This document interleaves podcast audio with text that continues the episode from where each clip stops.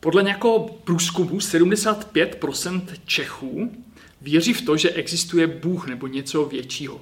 A přes 50% Čechů v tom průzkumu uvedlo, že věří horoskopům, věří homeopatikům a, a, a podobným věcem. Věří nějakému nadpřirozenému zásahu do našeho života. Snaží se nějak spojit s Bohem. Kdo to ale je Bůh? Jak se dá Bůh najít? Jak se dá případně Bůh ovlivnit? To je často to, co chceme, že ovlivnit to, aby Bůh dělal to, co my chceme. Je velké procento lidí v naší společnosti, kteří hledají odpovědi na tyhle otázky.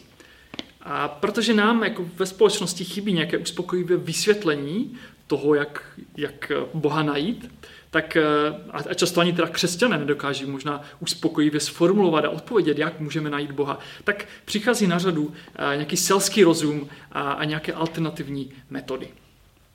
Proč ale lidé hledají Boha? Asi po něm něco potřebují. Asi, asi po Bohu nebo po nadpřirozenu něco očekávají. Slyšel jsem příběh o jednom podnikateli, eh, který pokaždé, když měl na stole nějaké těžké rozhodnutí, tak, tak to rozhodnutí udělal pomocí nějakých magických kostek, že si nějak prostě hodil nějaký los a, a věřil, že nějaký nadpřirozený zásah mu ukáže, jak rozhodnout té věci. Jednou jsem se bavil s bývalou kolegyní a ona říkala, že je úplně zoufalá z toho, že její dítě pořád nemocné a žádný doktor jí nemůže poradit a tak v tom zoufalství zavolala nějakému šarlatánovi, eh, se kterým si domluvila schůzku a který říkal, že určitě to její dítě zvládne uzdravit. Lidé hledají nadpřirozené síly, když potřebují, potřebují s něčím pomoc v životě, s čím si sami neví rady. Ale je otázka, jestli toto očekávání od Boha je správné. Kdybych se eh, zeptal křesťanů eh, na otázku, proč potřebujeme Boha, tak předpokládám, že většina lidí by odpověděla eh, nějak jako, protože nás zachránil, protože potřebujeme zachránit. Protože poslal svého syna Ježíše, aby za nás zemřel a tím nás smířil s Bohem, máme věčný život. A to je ta naše odpověď, že potřebujeme záchranu. A je to pravda. Ta otázka ale je, jestli to, co lidé od Boha opravdu očekávají a chtějí, je tato forma záchrany. Možná lidé chtějí, aby jim Bůh nějak pomáhal v praktických životních věcech, které trápí a které si, ve kterých si neví rady a ne, aby je zachraňoval. Od čeho nás má vlastně Bůh zachránit? Ta moje sociální bublina, ve které se pohybuju, jsou takový, nevím jestli mladí lidé, takové jako lidé třicátníci, kteří žijou relativně spokojené životy, jsou taková střední třída v Česku a mají většinou mladé rodiny, a někteří mají děti, někteří ještě nemají děti, a jsou zdraví, čeká je spokojený život zřejmě, nikdo je nepovolává do války. Od čeho takový lidé potřebují zachránit? Možná řeknete, že od pandemie teďka, nebo od nějakých nemocí, od úzkostí, od, od psychických nemocí, možná, možná od závislosti někteří z nich.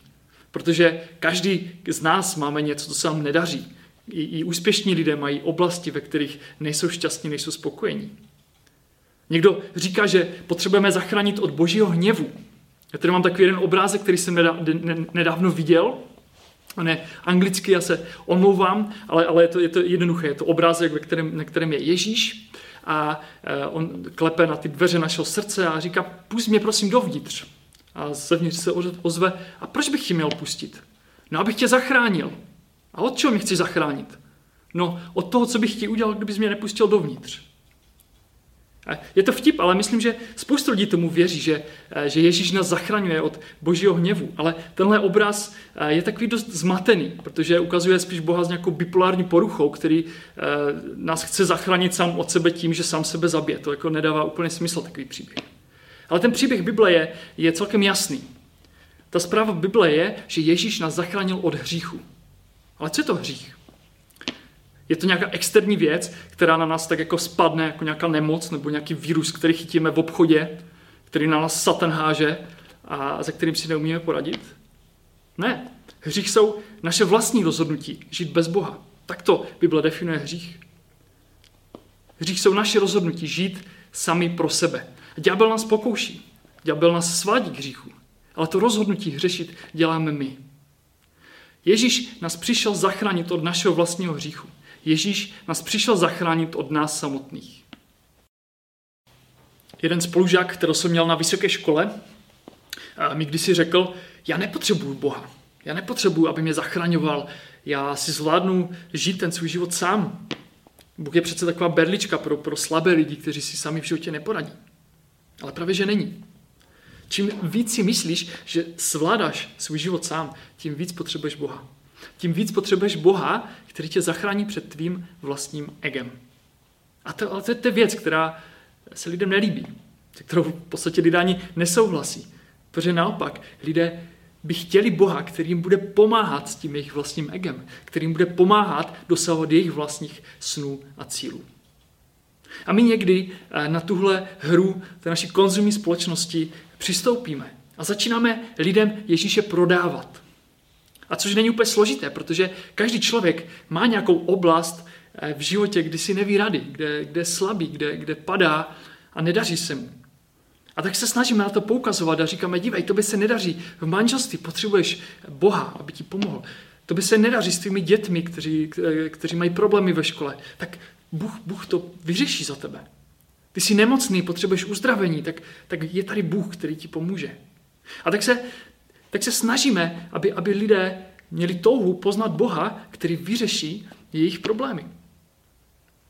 Jednou přišla do, do sboru, kam jsem chodil, jedna paní, která už měla uh, přes 50 určitě a nikdy v životě nechodila do, do církve ani do kostela a najednou přišla a bavila se tam s pár lidma a, a po nějakém čase jako se přiznala, že má rakovinu a že, že umírá a to jí donutilo hledat nějaké řešení, hledat nějakou pomoc a tak doufala, že když přijde do církve, tak že, že jí to nějak pomůže, že jí Bůh nějak pomůže vylečit rakovinu.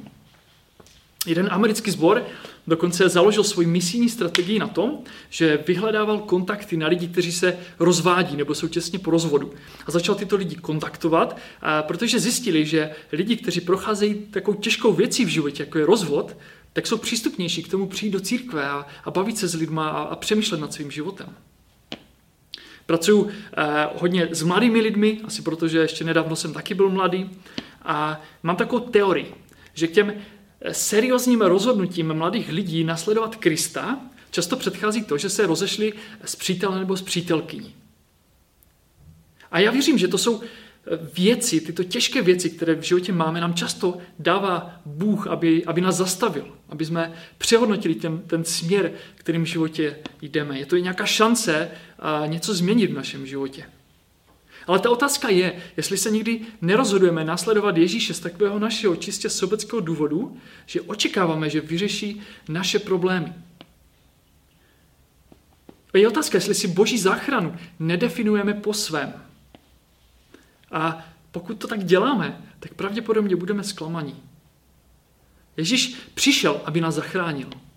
Ale je otázka, jestli my tu záchranu chápeme správně, nebo, nebo si to naše očekávání přizpůsobujeme nějakým našim vlastním touhám. Jak ale ta záchrana bude vypadat? Na ten příběh Ježíše Krista, jak ho máme v Biblii, se můžeme dívat z různých úhlů. A vlastně v téhle sérii to tak uděláme, že se budeme na to dívat z různých úhlů. Čteme v tom eh, příběhu v evangelích, že Ježíš dělal zázraky. Čteme tam, že trávil čas s lidmi, že miloval lidi, že přijímal lidi na okraji společnosti. Přijímal hříšné lidi, kteří udělali strašné věci. Čteme tam, že lidem ukazoval cestu a dával jim naději, ukazoval jim ten způsob, jak žít. Někdy ale děláme tu chybu, že se zaměříme na nějaký výsek Ježíšova života a vytrhneme ho z kontextu a ignorujeme ten příběh jako celek.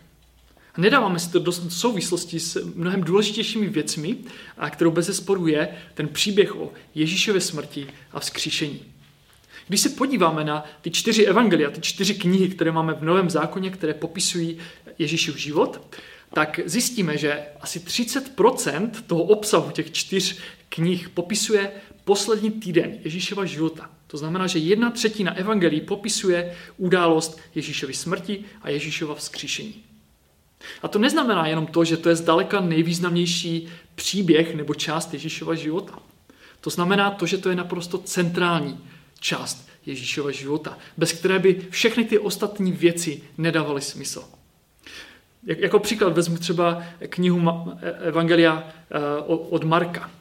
Marek, když psal evangelium, tak to seřadil tak, že celá ta kniha vlastně v pozadí sleduje cestu Ježíše z Galileje, to byla taková oblast eh, Izraele, kde Ježíš žil, do hlavního města Izraele, který byl Jeruzalém. A v Jeruzalémě potom byl Ježíš ukřižovaný. A, a během té cesty jsou tam různé příběhy, různé rozhovory, Ježíš dělá zázraky a říká podobenství, ale celé to graduje, celé to směřuje k té události Ježíšova vzkříšení nebo ukřižování a potom vzkříšení. Je to jako by celá pointa knihy. Kdyby tato jedna třetina tam nebyla, tak ty dvě třetiny předtím nedávají žádný smysl.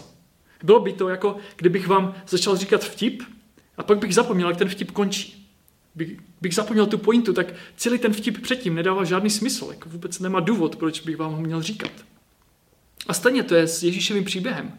Pokud vymažeme Ježíšovu smrt a jeho vzkříšení, tak celý ten příběh nedává žádný smysl. A, a my to někdy děláme. My, my čteme ty ostatní příběhy, vytrháváme to, jako kdyby to vůbec nesouviselo s tím, že Ježíš potom eh, zemřel a byl vzkříšen a zachránil nás. Děláme to, že, eh, že čteme to, jak dělal zázraky. A očekáváme, že, že udělal znovu i nám. Že já jsem taky nemocný, jako ti lidi, kteří byli v těch evangelích a Ježíš je uzdravil. Tak to znamená, že Ježíš asi uzdraví i mě. Někdo blízký mi umírá, tak to znamená, že Ježíš pomůže i mně.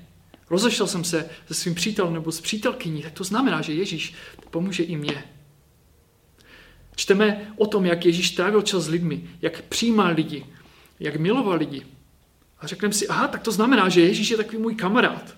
Když se cítím sám, když se cítím opuštěný, tak Ježíš je tu od toho, aby mě naplnil nějakými pozitivními emocemi. Když mám úzkost nebo depresi, tak Ježíš je tu od toho, aby, aby mě potěšil. Protože přece v Biblii se to píše, Ježíš přesně toto dělal. Čteme v Bibli to, že Ježíš lidem ukazoval cestu, ukazoval lidem, jak žít.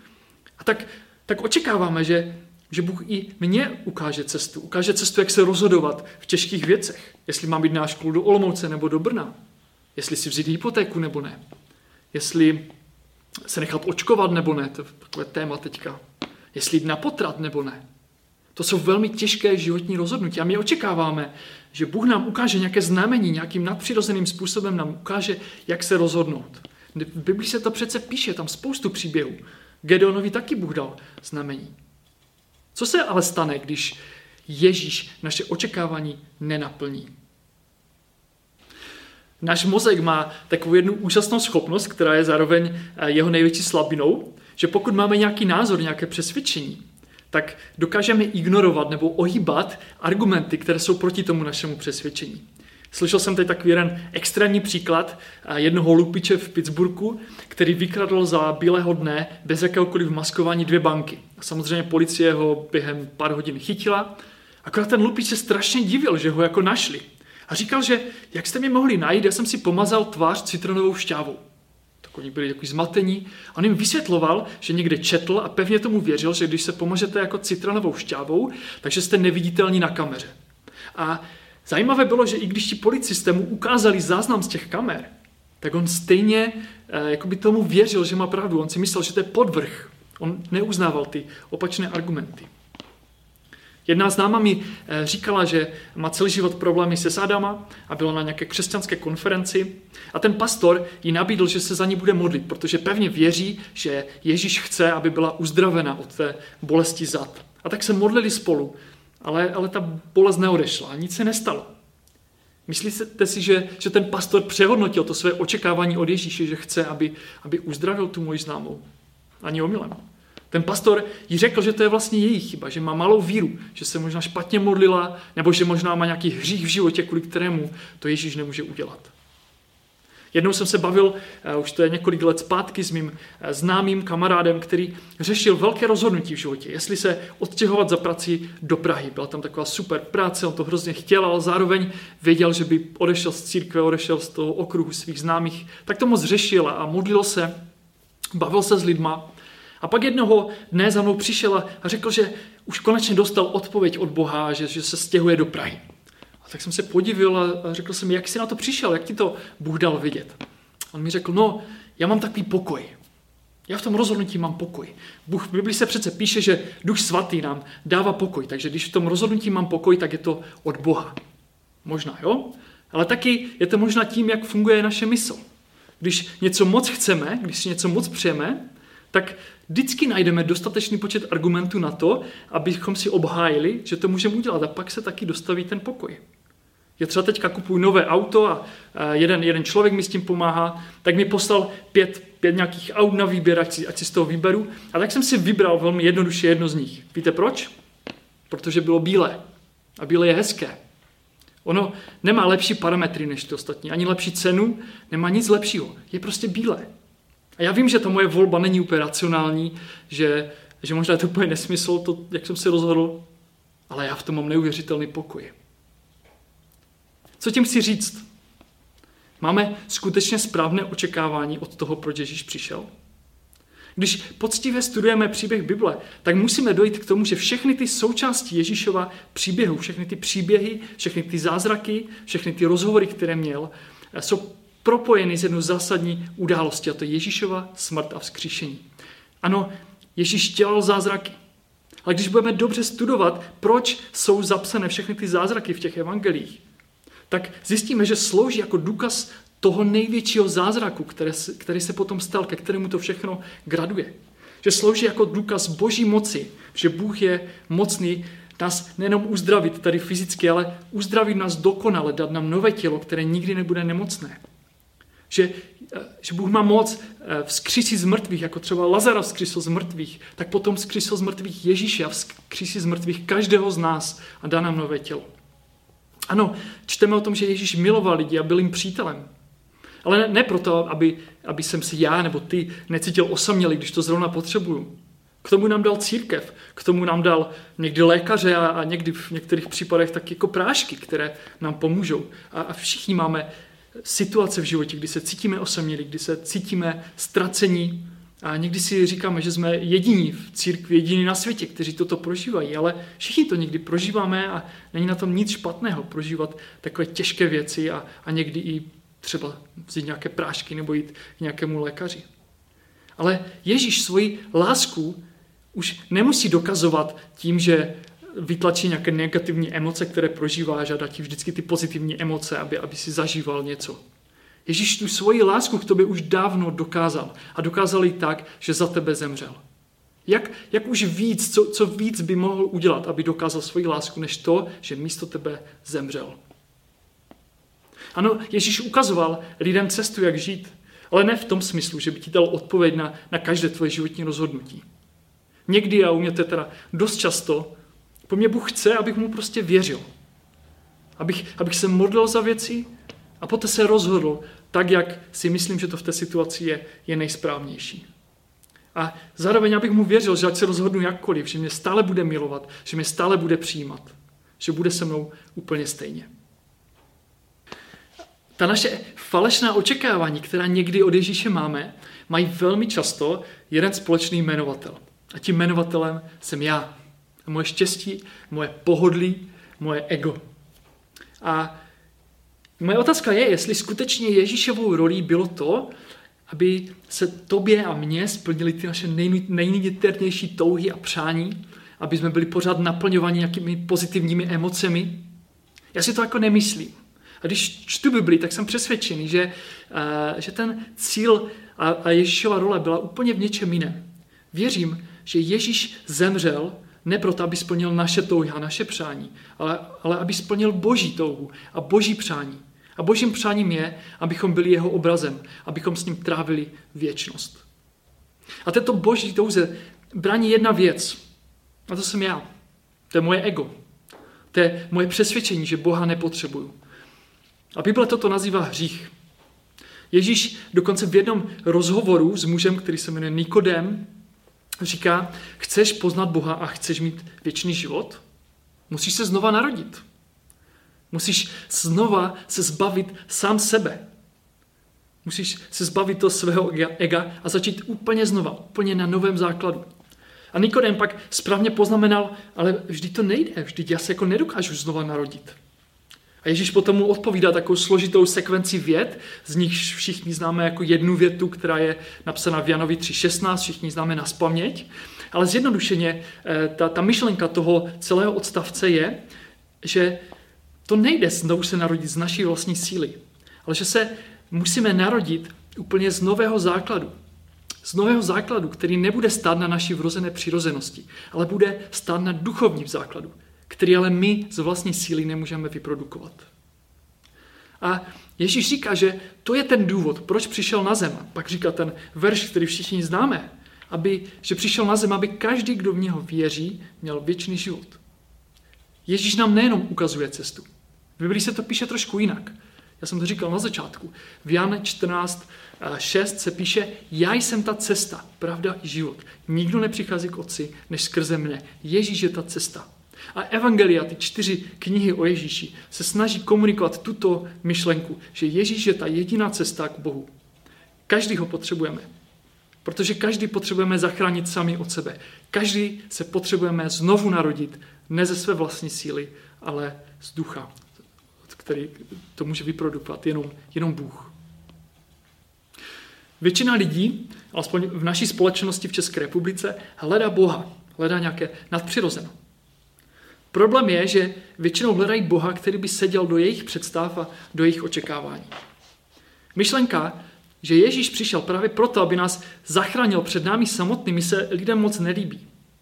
Přirozeně chceme, aby Bůh plnil ty naše touhy, plnil ty naše přání, posiloval to naše ego. Takového Boha bychom chtěli. Proto ale Ježíš nepřišel. Přišel kvůli naší neschopnosti sami sebe zachránit. A čím dříve na to přijdeme, čím dříve si to připustíme, tím lépe. A Bible tomuto momentu říká pokání. Věřím, že jediná cesta, jak poznat Boha, je skrze Ježíše. Nezachrání nás naše dobré chování, nezachrání nás naše dobré skutky, peníze, které dáváme na, na různé bohulibé projekty, nezachrání nás to, že chodíme do kostela a že, že děláme různé duchovní disciplíny, ani to, že pravidelně čteme Bibli. Zachrání nás jenom to, že věříme, že Ježíš, který byl viditelným a hmatatelným odrazem Boha tady na zemi, přišel, aby místo nás zemřel, aby místo nás samotných zemřel, aby zemřel místo našeho ega. A, a tak, aby zjevil to, co Bůh chce, to, po čem Bůh touží. To, abychom my všichni, kdo v Ježíše věříme, měli věčný život. Boha ale nejde poznat, pokud se napřed nevzdáš sám sebe. Jak to udělat? To je ta stejná otázka, kterou měl ten Nikodem v tom příběhu v Janovi z třetí kapitole. Měl jsem jednou rozhovor s jedním teenagerem na, na jednom táboře hodně dávno a on mi říkal, no Petře, já, já už několik let chodím do církve, chodím do dorostu, to byla taková jako skupina pro ty teenagery tehdy a, a snažím se nějak jako obrátit a poznat Boha a modlím se, čtu Bibli, ale jakoby furt nic, furt se nic neděje. Občas se setkám s tím, že eh, se lidé snaží eh, nějak obrátit nebo jako najít ten nový život, ale furt jim to nějak nejde. A celý trik je v tom, že nové narození nejde vyprodukovat naší vlastní silou. Lidé často hledají nebo hledáme nějaký duchovní zážitek, nějakou náboženskou zkušenost, kterou nám, která nám jako potvrdí ten akt nového narození. Ve skutečnosti je to možná jednodušší, než si myslíme. Pokud věříš tomu, že Ježíš eh, skutečně zemřel a byl vzkříšen, pokud věříš, že Ježíš skutečně zemřel za tebe a že jsi zachráněn, tak to znamená, že Duch Svatý začal nějakou práci v tobě. Jsem přesvědčený, že když tomuto věříš, když toto vyznáváš, tak jsi zachráněný. Tak máš nový život. Je to napsané například v Římanu 10.9. Jestli vyznáš svými ústy Ježíše jako pána tak, a věříš ve svém srdci, že, že tě zachránil, tak budeš zachráněn. Jediné znamení nového narození je, že Ježíš je pro tebe ta jediná cesta k Bohu. Pokud tomu věříš, tak vítej v boží rodině. V minulé sérii Apokalypsa jste, jste psali otázky vy nám a my jsme na ně odpovídali. A teďka to uděláme obráceně.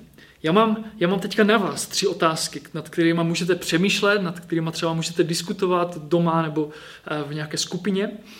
Ta první otázka je, co očekáváš od Boha? Máš pocit, že tě Bůh nějak zklamal? Máš pocit, že Bůh nenaplnil tvoje očekávání? Proč? Není to třeba tím, že to tvoje očekávání od Boha, od toho, co Ježíš udělal na kříži, není úplně správné? Ta druhá otázka je, jestli si uvědomuješ, že potřebuješ zachránit sám od sebe. A pokud jo, tak v jakých oblastech, v jakých situacích si to uvědomíš nejvíc? A ta třetí otázka je, jestli si uvědomuješ, že a, a věříš tomu, že nový život nedokážeš vyprodukovat svojí vlastní silou. Nesnažíš se o to někdy z vlastní síly. Nesnažíš se o to zachránit sám sebe dobrými skutky a, a nebo nějakou službou v církvi nebo, nebo něčím úplně jiným, každý to má v jiné oblasti, kde se snažíme ospravedlnit nějaké své chování, kde se snažíme dokázat, myslí, myslíme, že Bohu, ale ve skutečnosti sami sobě, že jsme vlastně dobří lidé. Uvědomeš si, že nic takového není možné, že nemůžeme vyprodukovat eh, nové narození.